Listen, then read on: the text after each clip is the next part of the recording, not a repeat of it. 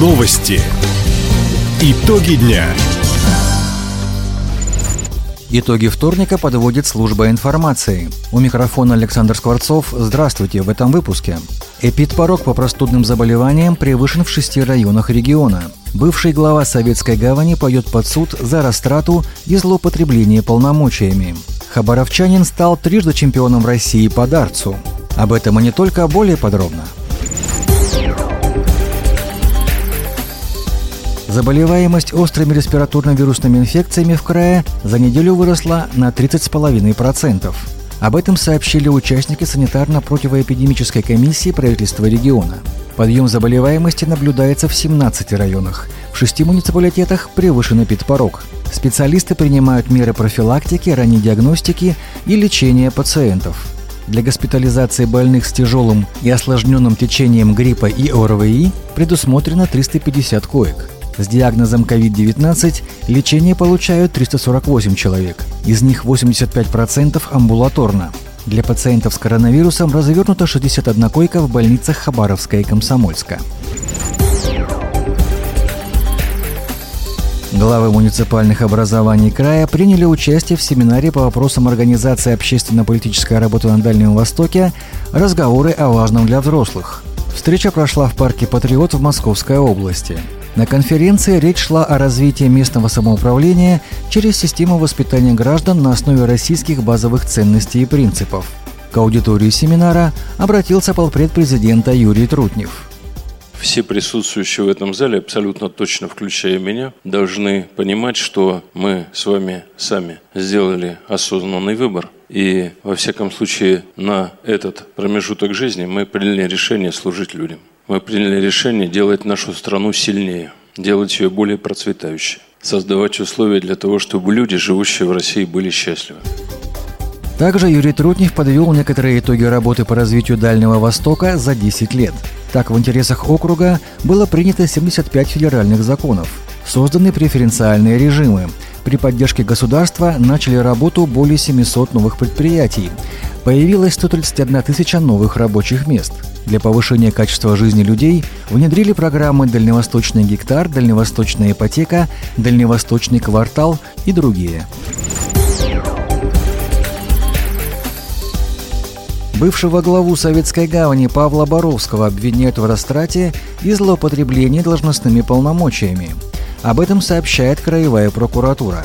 По версии следствия, с октября 2019 по апрель 2022 экс-глава под видом авансирования и возмещения командировочных расходов присвоил из городской казны почти полтора миллиона рублей.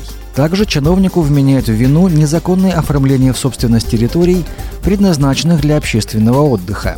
Кадастровая стоимость земельных участков превышает 8 миллионов рублей – Теперь прокуратура требует изъять незаконно полученные участки, а местная администрация вернуть в муниципальный бюджет более 9,5 миллионов рублей. Уголовное дело рассмотрит Советско-Гаванский городской суд. Правительство России выделит свыше 3 миллиардов рублей на поддержку ветеранов, награжденных медалью за оборону Ленинграда или знаком жителя блокадного Ленинграда – Распоряжение об этом подписал премьер-министр Михаил Мишустин. Размер единовременной выплаты составит 50 тысяч рублей.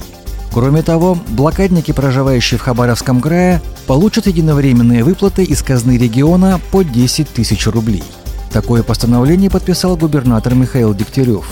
Деньги поступят в течение декабря-января в беззаявительном порядке.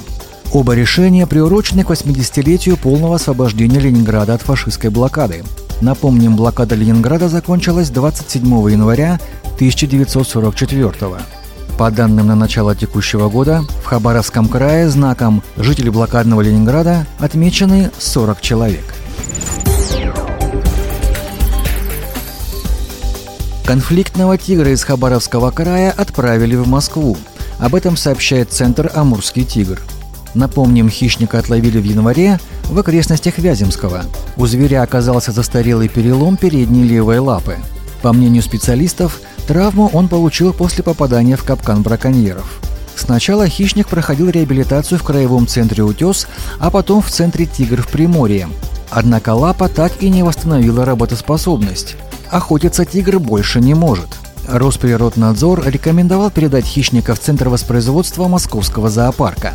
Компания «Аэрофлот» бесплатно доставила тигра в столицу. Спортсмены края стали победителями и призерами чемпионата и первенства России по дарцу среди лиц с поражением опорно-двигательного аппарата. На турнире в Челябинске воспитанники Краевой спортивно-адаптивной школы Паралимпийского и Сурдлимпийского резерва завоевали три золотых, три серебряных и две бронзовых медали. При этом Дмитрий Дьяченко стал чемпионом России по дарцу сразу в трех дисциплинах. Как отметил тренер нашей команды Сергей Мазалов, Дмитрий Дьяченко мог бы стать абсолютным чемпионом, но для участия в парных соревнованиях ему не удалось подобрать партнера. Всего за победу в турнире боролись 80 спортсменов из 12 регионов. Таковы итоги вторника. У микрофона был Александр Скворцов. Всего доброго и до встречи в эфире. Радио «Восток России». Телефон службы новостей 420282.